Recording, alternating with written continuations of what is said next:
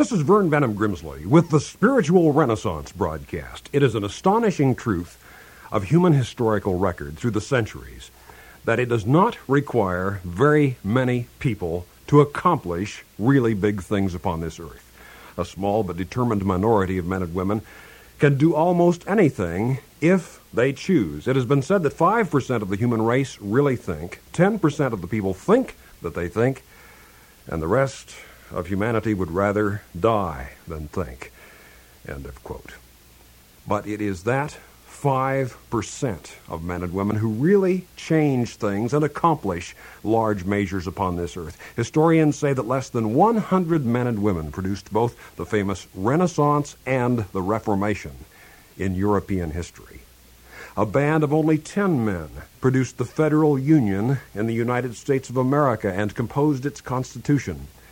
A small but determined minority of people can do almost anything. But what are you doing with your life? Have you found some great purpose, some mighty cause, which evokes from you the best that you have to give in your idealism, your purpose, your energy, and your commitment? You may say, but I'm only one person. Do you know that two of the most famous early presidents of the United States of America, Thomas Jefferson and John Quincy Adams, were each elected to that office of the presidency by only one single vote of the Electoral College. And yet another later president, Rutherford Hayes, was also elected by one single electoral vote. When his election was then contested, and the matter was referred to the Electoral Commission, again Rutherford Hayes was the winner of the presidency by only one single vote realize the truth that one single individual person, one man or woman, can make tremendous differences in the world and the way it is. The importance of one single individual can never be underestimated, nor can the importance of you as an individual, but more than that, as an individual son or daughter of God, here for a purpose, on this planet not as a blind and unforeseen accident, but for a reason the God who conceived you in the infinite mind of God, the eternal plan which involved bringing into existence free will creatures of whom you are one, with a divine destiny and an eternal itinerary lying before you if you will choose to enter that great voyage of faith. All of this is available to you, and even more thrilling, it is available within you this very moment if you will seek it. Seek, said Jesus of Nazareth, and you will find. Knock at the door will be opened. Ask, and you will receive.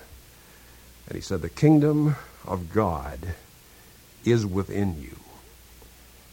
You, your physical body, you are the temple of God, for God's indwelling presence can stimulate and inspire your mind, your thinking, your plans and purposes, your very thought processes, how you think how you feel day to day, how you respond to the challenges, the difficulties, the frustrations, the fears, the anxieties of life, and you can become master of all these things because God, the God of this universe, is greater.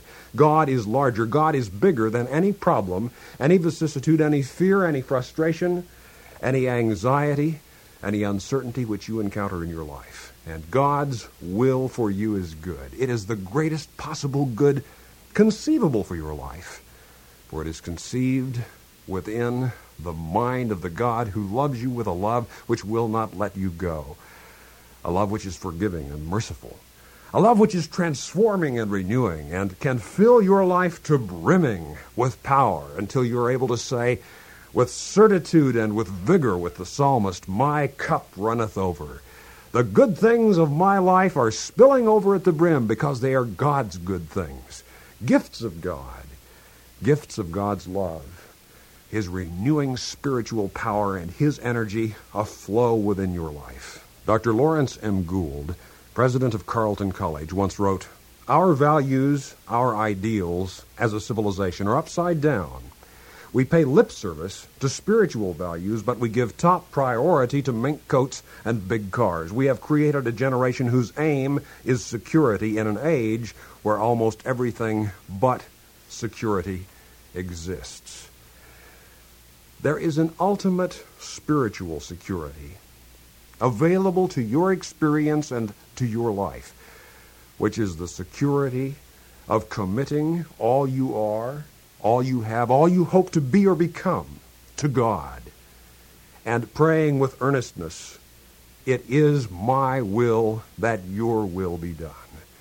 That God's plans and purposes prevail in your life, not merely your own machinations and manipulations or what you may think looks good or would appear proper or in your own best interest, but what God knows is in your own best interest and the best universe of God's great plan for this planet and for this universe, including you. That is the will of God. And aligning and synchronizing your mind, your plans, your thinking, your desires with the mind, plans, thinking, and desires of God is the greatest enterprise in all of human life. Dr. Carl Jung, the world famous psychiatrist, described mental illness in these words. He said of mental illness, it arises from having no love but only sex, no faith because one is afraid to grope in the dark, no hope because one is disillusioned by the world and by life itself, and no understanding because one has failed to read the meaning of his or her own existence. And the psychiatrist Dr. Alfred Adler has written, I suppose all the ills of human personality can be traced back to one simple thing, namely not understanding the meaning of the statement, it is more blessed to give than to receive. End of quote. The real solutions to the real problems of this world and the real problems of your life are not material solutions, nor merely psychological solutions. They are spiritual. Because until you begin to satisfy, to satiate that spiritual questing hunger and yearning and thirsting within you, there can be no permanent peace, no authentic happiness, no real joy in the living of life. Because until you find God and have been found by God and know it, your life, as H.G. Wells, the historian, has put it, begins at no beginning and works to no meaningful end.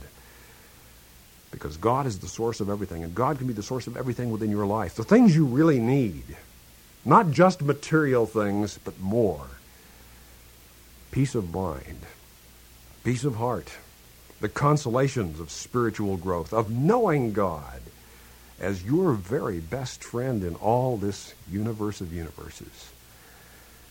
A sense of cosmic connection, completeness, fulfillment.